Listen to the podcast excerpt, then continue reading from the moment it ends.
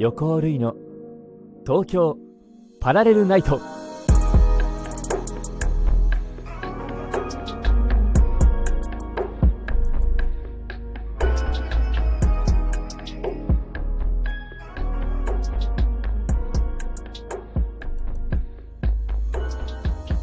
皆さんこんばんは。横尾類です。横尾類の東京パラレルナイト。ここは都内某所にある愛を求める人が集まる駅東京ラブステーション。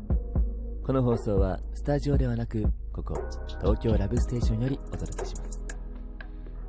皆様ついに台風がやってまいりますね。8月夏といえば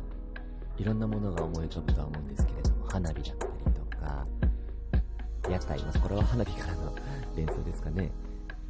お祭り甲子園等々ありますけれどもなかなかねあのコロナの影響でできたりしなかったりもしてますけども、うん、そんな中あの風物詩といえばね台風あります。今年も台風がやってきているようでどうやらあの月曜日の夕方夜ぐらいからこうね雨が降り始めて、えー、火曜日水曜日ぐらいに、来るみたいですよ台風8号が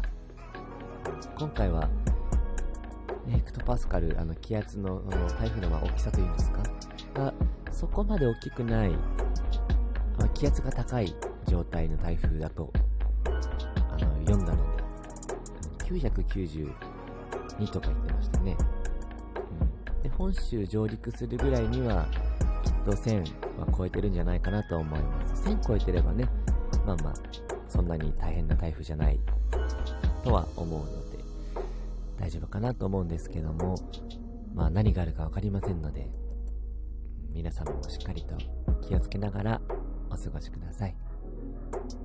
そんな私は、ただいま、信長の野望大使という舞台に出ております。亀有のリリオホールでやってるんですけど、まあ、あの、久しぶりに舞台に立っております。まあ、久しぶりといっても、4月にもイケメンヴァンパイアという舞台には出ていたんですけれども、まあ、その舞台もそうですし、今回のもそうですけれども、やはりあの、お客さんに見ていただくということがいかに大切なことだったのかということですね。このラジオもそうなんですけれども、やはり聞いてくださる方がいて、で、リアクションをいただいたりとかして、あもっと頑張っていかなきゃなと思ったりもするので、そのリアクションというのが生で受けれる。生の舞台という。本当に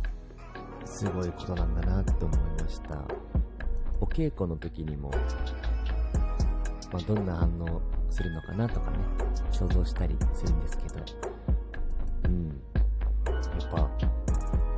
笑えるところとかもそうですし、反応があると楽しいですね。あ、やっぱこういうところで面白いなって思ってくれるんだとか。あとあの、盾がすごい多いんですよ、信長の野望。あの、戦国時代のお話なんですけども。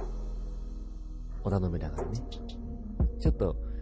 史実とは違うストーリーになっていって、まあ、現代から戦国時代に、こう、意識がね、飛んでいってっていう話なんですけれども、うん。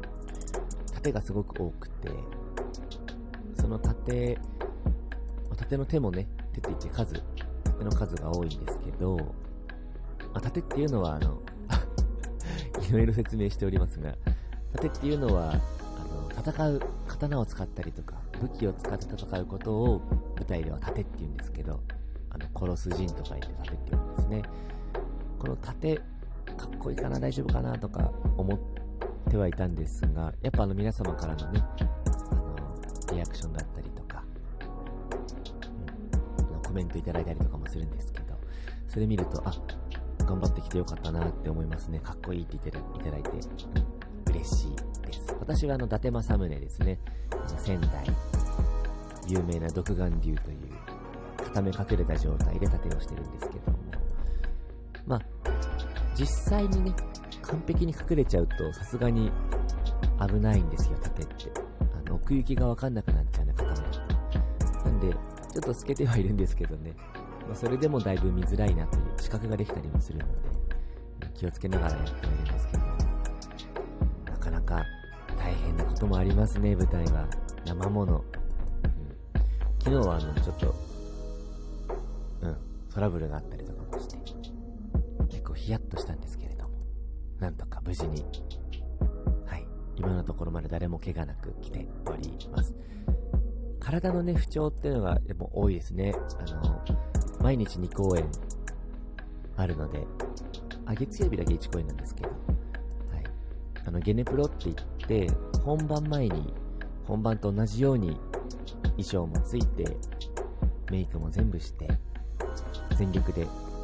やるっていう回があるんですよ。ゲネプロっていう。それがあの、今回の信長の野望はですね、あのサイドが2つくっきり分かれておりまして、うん、あの、赤と紫っていう回なんですけど、なんか2回、ゲネプロが2回あったんですよ。なので、あの、毎日2公演でした。体に、やっぱ負担がね、かかる、段差も結構あるので、ものなので、体、そうですね、足腰に来てる人が多かったですね。うん。私はといえば、まあ、ちょっと股関節に若干ね、あの、すごい踏ん張ったりもするし、まあ、ダンスやってる人ならわかると思うんですけど、2番プリエの状態、しっかり腰を落とした2番プリエとかを結構するので、プリエがわかんない方は、あの、すごい広いガニ股って思ってもらったらわかるかな、うん、足をすごい開いた状態のガニ股の状態が多かったりするし、ね。ちょっと股関節には来てるんですけれども、まあまあでも、全然、寝れば、寝れば、それは嘘だな。うん。しっかりケアしながらね、千秋楽、最後の日まで頑張っていきたいと思います。ぜひぜひ、あの、見たよとか、感想などもね、こちらにいただけたら嬉しいなと思います。あ全然話変わるんですけど、あの、先日、あの、すごくお世話になってるね、方がいらっしゃるんですけども、その方に、パスタといえば、という LINE を いただきまして、あ、パスタといえば。その方はちなみにあの、ナポリタン。ケチャップギトギトのナポリタンがいいっておっしゃっていたんですけど、私、ナポリタンすごい好きで、あの、自分でも結構作るぐらいなんですけど、あの、橋屋さんっていう、うん、お店の、ウニタラコイカスパゲッティっていうのがね、あるんです。そのウニタラコイカスパゲッティウニタラコイカ、うん、スパゲッティっていうものを父親がすごい好きで、あの、家で作ってくれたんですよ。こんな味だったな。その味がね、やっぱすごく好きでした。美味しくて。うん。やっぱ、なんだろうな。その、実家の味に近いものって好きになると思うんですけど、まあ、その実家の味の元になった味なのでもちろん好きでしたね。一回行ってみたいと思って行ったんですよ。あの、父に聞いて、橋屋っていうところのウニタラコイクスパゲッティだからこれって言われて、うん、大人になって行ってみたんですけど、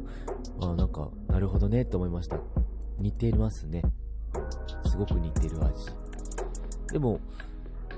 父親の作るやつの方が美味しかったなっていうね はい、まあ、記憶補正もかかってるかもしれませんけど。うん。まあ、でも、ウニタラコリスパゲッティ美味しいので、おすすめです。ぜひ、行ってみてください。今、橋屋は、あの、新宿にまだお店あると思うので、あるかな？コロナでなくなってないよね。はい。もし、もしよければね、行ってみてください。きっと、未体験の味だと思いますよ。ということで、とりあえず、以上。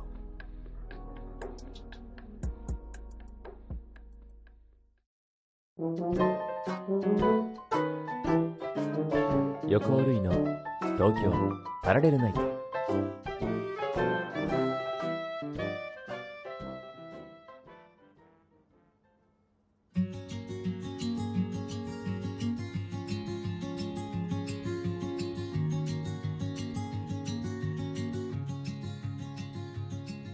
はい、ということで、本日もね、あの、私の近況報告会、近況報告会 になっておりますが、まあ、しばらくはこんな感じなのかもしれないなと思いつつ、はい。